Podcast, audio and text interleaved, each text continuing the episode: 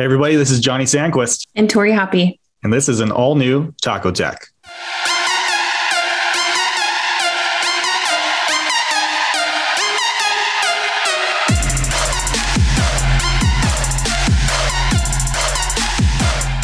Today, we are delighted to have special guest Rich Cancro, the founder and CEO of Advisor Engine, joining us. Rich, thank you for being here. Oh, it's a pleasure to, to be here. Uh, thanks for inviting me on, Johnny and Tori. Looking forward to it. Yeah, so we've got a full deck of things that we want to talk with you about.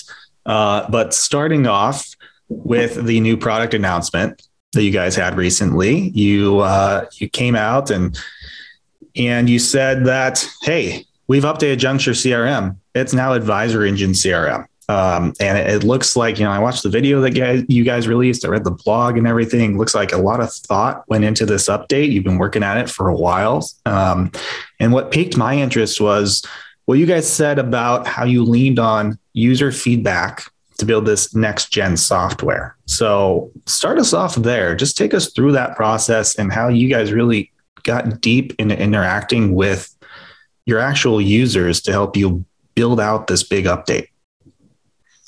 Yeah, pleasure to talk about it and very excited to talk about it. And if I go back to just a few, about a month ago, it's probably maybe the most proudest moment of, of my the journey here since I'm founding Advisor Engine was we are on, of course, we're on a video call and you have all the talking heads uh, there and the, the, the team that uh, built and designed and deployed, tested uh, the software was there and they were so this the day before the release they were so proud of the work that they did and to see you know the camaraderie with the team and how they've interacted over the past 18 months of building this out and to see the culmination the day before and they were so excited about it uh, was a great great great moment to see that and the the client feedback uh, the industry partner feedback has been fantastic uh, we've been really excited and proud to show it off uh, to various consultants in the space and partners in the space.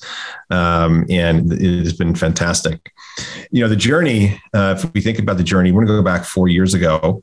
Um, because when we think about creating experience, it, it, we really you have to kind of take a step back and say, what does that mean? So it's access the data.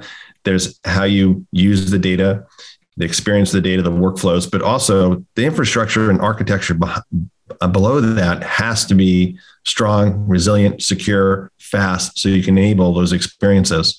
So going back to when we acquired Junxure about four years ago, and we knew it was a great product and it was built by an advisor for an advisors and a, a lot of really great workflows to support advisors caring for their clients in very specific ways. Um, but we wanted to transform it. So we actually started first with the infrastructure, which is kind of challenging because when you start with the infrastructure piece, you have to think of a house. It's kind of like working on the basement and making sure the first floor and the second floor and the attic and the windows, nothing happens to it, right? So we spent over a year on the infrastructure, upgrading all the infrastructure uh, of it. So think the foundation. Then we said, okay, well, part of the needs right now, which we don't want to wait for full redesign, so we need to get more integrations with our key key partners in the space. And, and what that really meant is three things. One was if we had existing uh, integration, we wanted to uplift it where it made sense. So, so for example, MoneyGuide Pro um, with Black Diamond, we upgrade our interface and monitored our integrations. In other times, the second time is going deeper. So we, great partnership with Orion, for example, we went deeper with that with that partnership as well as far as data and workflows integrations. And then we created new ones. So for example, we were the first CRM to integrate with Schwab's new digital account opening uh, uh, service, and we're the first to do that in the CRM side and we added in Microsoft uh, 365 and other integrations like that. Not only did we integrate from a data perspective, but when we get data and exchange data with it, we actually create workflows. So we did that along the way, and we're continuing to be an open architecture, and we'll continue to add more integrations uh, as we go along.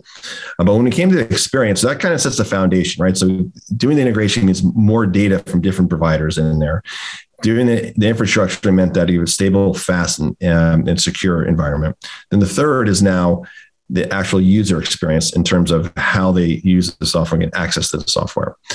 And we, uh, under Pat Arnold, our head of product, um, and and his head of design, uh, Ralph Kabinski, um, you know, they went on a journey for 18 months in their teams to really um, interview clients. But the first step in all that was we had thousands of points of feedback, literally. And this is um, actually right before the pandemic because we actually have a photo of it of people being in person and literally a 40 foot wide wall with all of the data points of all the feedback we had. There's thousands of pieces of little pieces of paper, all the feedback got categorized, we analyzed it. We also looked at the software statistics, right, to see what's the most commonly used area of the software and prioritize those areas first to reinvent. And so highest utilization, all that feedback. And from there, created designs. And then did a whole feedback loop with our, our client base. So that meant in person, well, not in person digitally, I should say. So getting personalized uh, piece and all sorts of roles right? So within an office, there's all sorts of roles. There could be obviously the principal of the firm, an advisor. There could be an ops person, COO, CFO. So all different types of roles, and made sure that we were capturing the feedback from those roles, and then went through iteration after iteration after iteration of getting that feedback. So getting that feedback, updating the design, going back again to all those roles, getting that feedback, and coming back and iterating again. And then we actually deployed the first version of this last spring, but we didn't tell anyone other than our clients.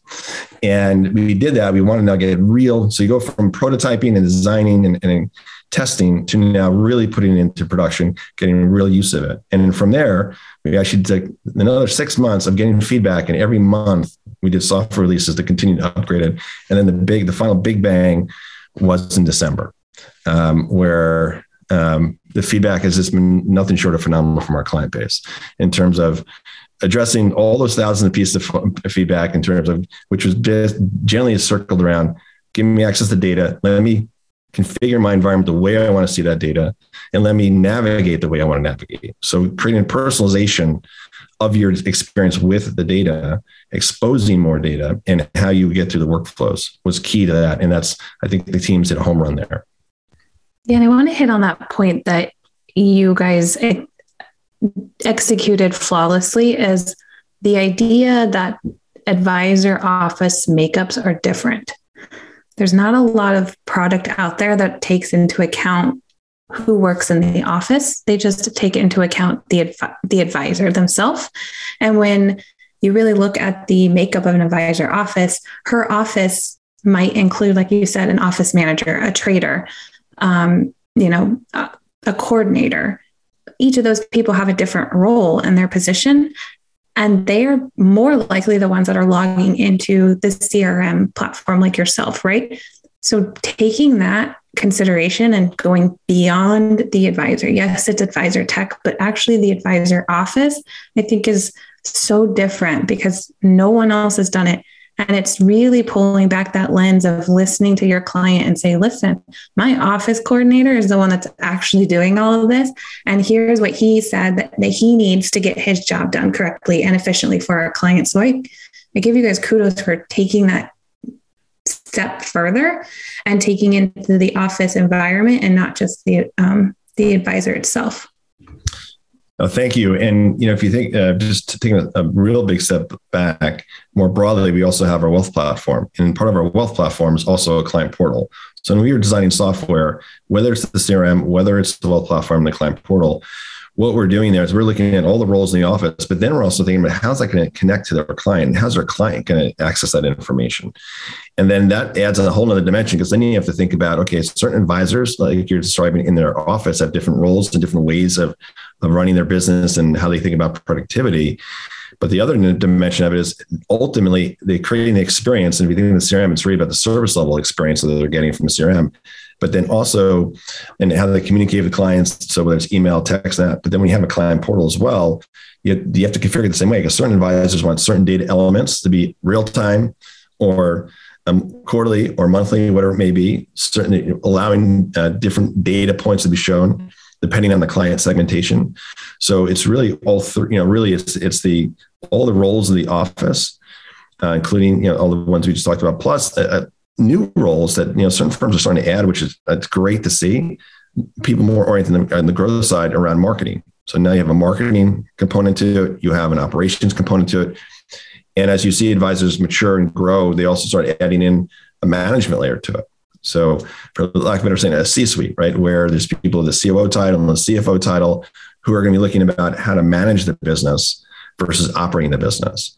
And so you have to think about those types of people, but then connecting all of that to a client and prospect management. You said something here that I think we should touch on before we move on to any other topic, which is that you've got that wealth platform as well. So we've only just talked about Advisor Engine CRM.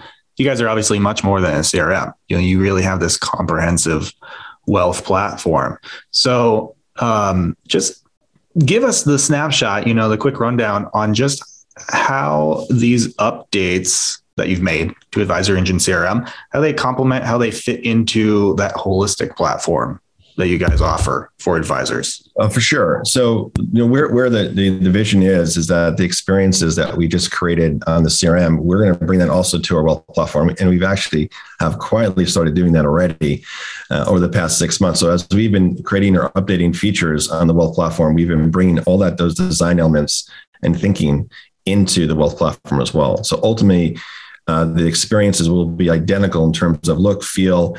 If something looks like something, you know, it's a it's a you know a blue dot. It will always do the same thing no matter where you are as a professional on, on the website, and regardless of which product you use, uh, whether you're using a CRM, whether you're using a fee billing engine, whether you're using performance, whether you're using our our B2B Robo uh, tool, um, if you're using any of those pieces, it'll all look and feel the same over time. And that's where we're going. And then ultimately, uh, the sharing of data. So to the extent that a client of ours uses um, all, you know various features, that access to data will be ubiquitous, right? So whether you're you need portfolio management data, whether you need CRM data, you shouldn't care what database it's in. You shouldn't even think about it, right? As a user, you should be it should be ubiquitous, right? You shouldn't care about it's in this database or that database or it's in this workflow. It's all exposed to you uh, based upon you know what services and products you're using. Yeah sticking with that. Um, we've all been in this industry for quite a while and we love to see it but we also want to get like outside of our bubble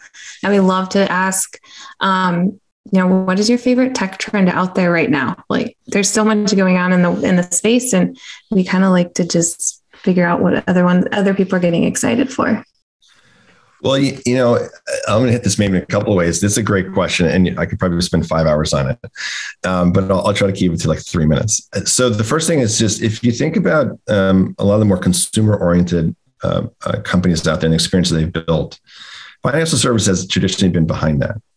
And the exciting thing is we're not catching up to it, right? And we want to. It, actually, I want to leapfrog the experience personally. I like to see the financial service leapfrog that, and I think we have that opportunity to do exactly that. Um, so, so we talked a lot about think, think about something. Uh, give me a story, and this is, I think, what every platform and every financial service, what every advisor should be thinking about is think about a Tesla. And I'll go back several years ago when Tesla was fairly new, and I happened to go to a charity golf event, and I got paired up with the person who I never met before and we got along nicely on the golf course. Unfortunately, I didn't do real well on our team that day, but it was a nice day and it was fun. And he said, "Hey, you know, you want to ride home?" Because I'd actually taken, I live in Manhattan. I took a uh, a ferry actually to the golf course, and I said, "Sure, happy to do so." So we got in the Tesla. And he jammed it. Like this thing went from zero to 60 in like two seconds. He said, You feel the power of that engine? I was like, I certainly did as I'm taking my neck off the back of the seat. I sure did. Thanks for the heads up on that one. And then as we're driving, um, and he's like, "Those are really cool." It's like this software updates every like two weeks. This thing car keeps getting better and better. I don't have to get a new car; it just gets better on its own. And the passion he had for his Tesla is exactly what, what I think you all should be striving for. So when I think about an advisor serving their clients and thinking about their brand and experience that they deliver, it's all about the data and experience. And that's the same thing I think that we want to be del- delivering to our advisors and to their clients is experience. And that's what I think the date myself a little bit. If you go back into the, when the internet was started to exp- you know, be exposed in the nineties, um, the dream of that, which was basically creating these amazing experiences is now here, right? So whether it's um, through web, through, through, through apps, whether it's through now you know VR, and you know it's been very interesting personally where blockchain goes and how that will um, come into our industry. I think it's coming so far more on the on the private transaction side, and I think it will revolutionize whether it's mortgages and anything the lending side, whether it's going to be private transactions and private companies. We know that there's more private companies being created than public companies. Um, and they're remaining that way. So access to the, the, that would be interesting, and that's going to be, I think, supported through uh, blockchain. And then it's going to be interesting what happens at custody side because at the end of the day, when you think about wealth management, it it all starts with the custodian and seeing where blockchain goes in there. And I think we're nascent there because you have to prove the security of it. You have to prove how uh, fast it will respond when there's a trillion of assets in it versus like a single transaction that that may be happening in today versus but if you do the custodian has a trillion of assets two trillion of assets six trillion of assets whatever it may be that's a ton of data that gets processed every day so will the blockchain ultimately be proven to to uh, which i suspect it will be proven to actually support that so that so when i think about that i think blockchain can have a, a huge uh, tremendous huge and tremendous i said those two words together um, uh, impact and where we're going. But I think that, you know, we're several years away to see the true impact of what that will have. Do you think that there is there a particular custodian front of your mind um, who maybe is positioned better, or you're already seeing uh, kind of tapping into becoming a leader um, in utilizing blockchain? I think the entire industry is in the first inning. Uh, whether it's um, one of the larger custodians that we're thinking about, a newer custodian, um, or you know, large financial institutions that, that, have their own, you know, they do it themselves. I think it's just just starting. I, I we certainly have seen on the private transaction side, which is more prescriptive and specific. And by the way, probably the biggest pain point, right? If you, I don't know if you ever, you know, bought into any type of private fund, it is it is a nightmare in terms of the amount of paperwork and the paper shuffle and the mystery of to where your your, where everything is. So I think it's a natural place. And if you if you've bought homes before, you know the mortgage process is a nightmare. That will only get better, and I think that's probably the areas. Yeah, I see you smiling, Johnny. Um, that's that's the area that I think will continue. It will be the first place that you will, as consumers, will see that first.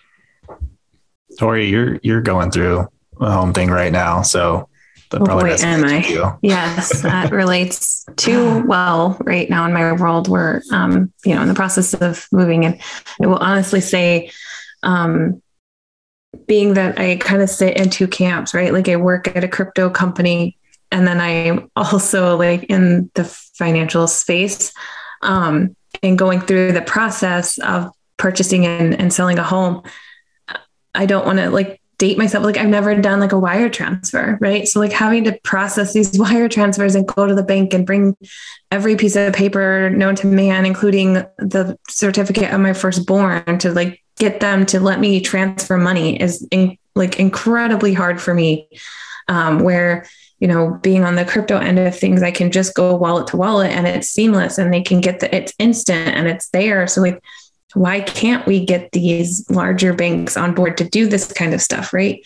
Uh, so it's really interesting to kind of sit in both camps with my feet in two positions and trying to blend the two worlds together. But like you said, I think there's a lot of industry um, awareness of blockchain and crypto assets and where where it's going. But I think you're also right. We're very much in the first inning, if not even like the first pitch. Right? There's a lot of people knowing that they have to come into this space they're not comfortable with it, but they don't want to wait. They don't want to be behind because, like you've mentioned, um, the finance world is always two or three steps behind the real world. Um, so they know that they've got to quickly pick up. Um, our generation is quickly adapting to this um, digital currency world. Um, you know, wallet to wallet transfers. We all use PayPal or Ven- Venmo. Like none of us really transaction with typical like paper money. So us moving into the digital space with crypto assets is, is a very fluid motion for, for us. Um, so I think in the financial world, they've got to catch up to that because we're the next generation of investors. And for them to not be at least educated in this space, um, I think it's going to be detrimental. So like you said, I think we're in the first inning, if not the first pitch. Um, but it's really exciting to see how fast people are picking it up and how quickly they're able, maybe not to adopt it, but at least listen to conversations.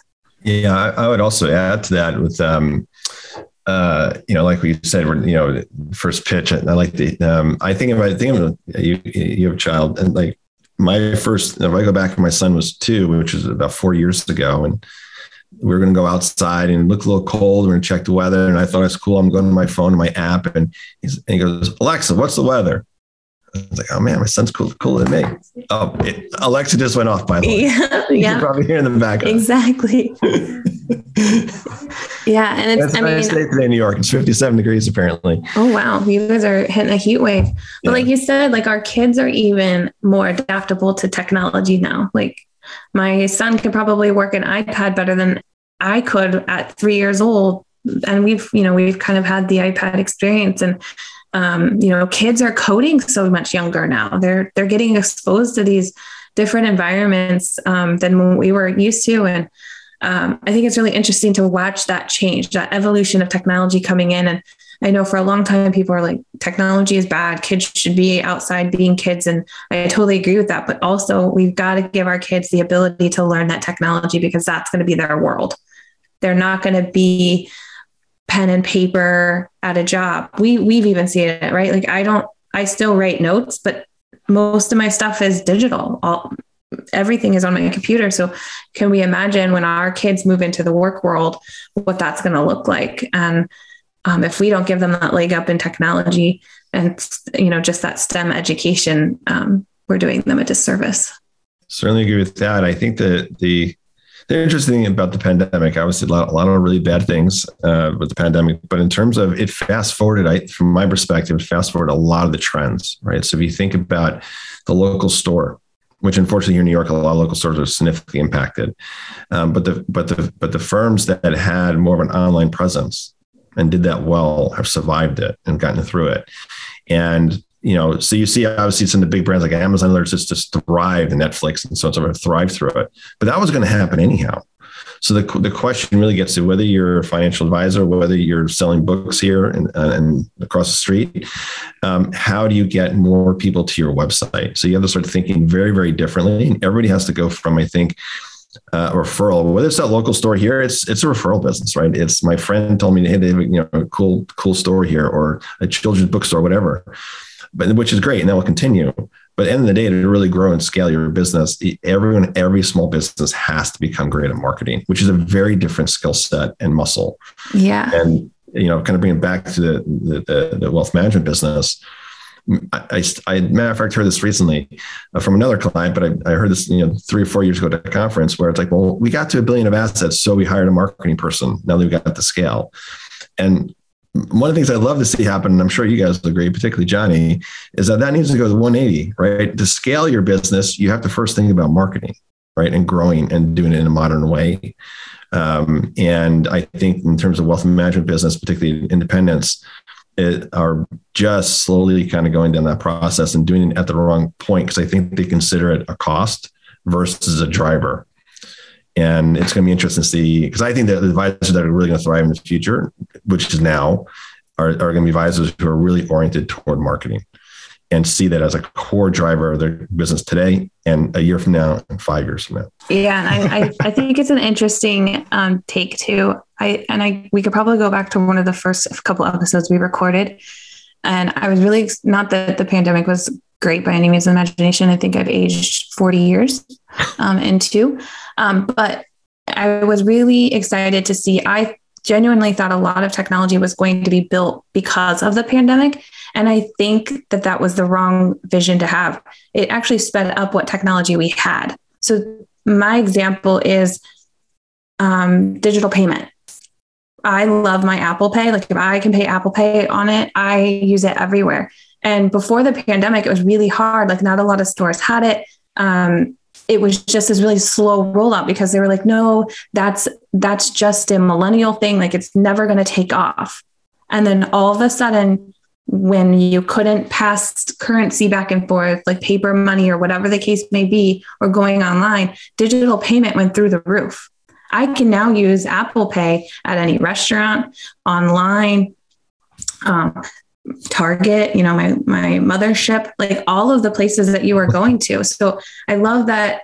Yes, I think the pandemic brought us some new technology, but like you said, it sped up a bunch of technology because we had to in order to survive. Like any e-commerce business had to do it in order to survive. And like you said, and then they use it as a marketing tool. You, you know, you can use your Apple Pay or Venmo or PayPal at our at our stores. So um, I think, like you said, businesses need to take on that marketing perspective because we're all on our phones 24 7 it's it's a digital world out there but they've also got to move into that digital payment space and be able to kind of take on the marketing of it and the payment side of it.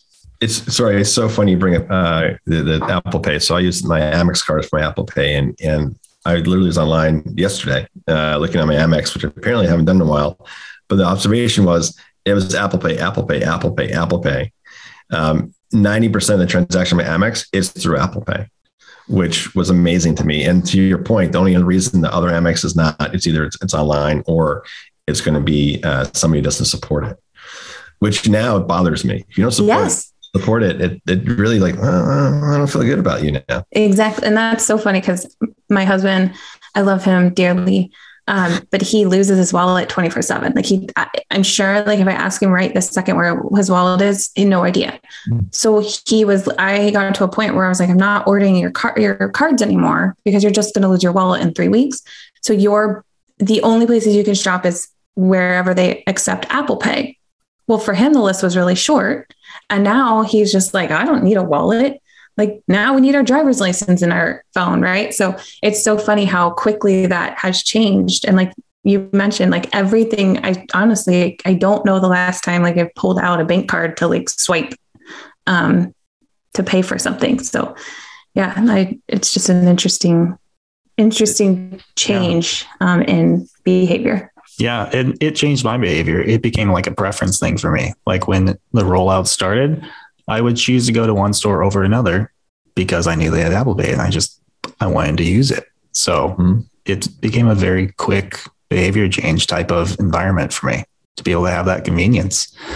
Um, and I think there's a lot of things that we can apply to fintech and you know changing expectations and everything. You know, there's a lot we could talk about there. But uh, we've been talking a lot about the digital world. I'm going to flip over to the other side to the physical in-person world for this next question. So, uh, Rich, you guys have have been doing an annual Advisor Engine conference drive uh, for a long time. I think I, the last time you did one in person, I was there. I think that was 2019. It's probably the last yes. time you had it, and uh, and it looks like it's coming back this year. So you guys have it scheduled for this summer. So we do want to ask you, you know, tell us what to expect uh, for the great comeback of Drive and you know who should think about attending this event because i think advisors are still looking ahead at the calendar and there's a little bit of a trimmed back uh, calendar even though events are coming back and they're looking at where they should go.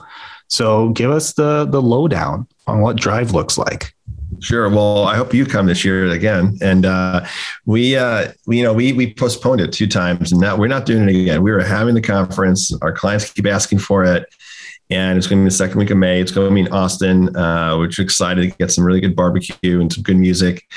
Um, so we're going to be down there. That should be a perfect time of year in terms of weather.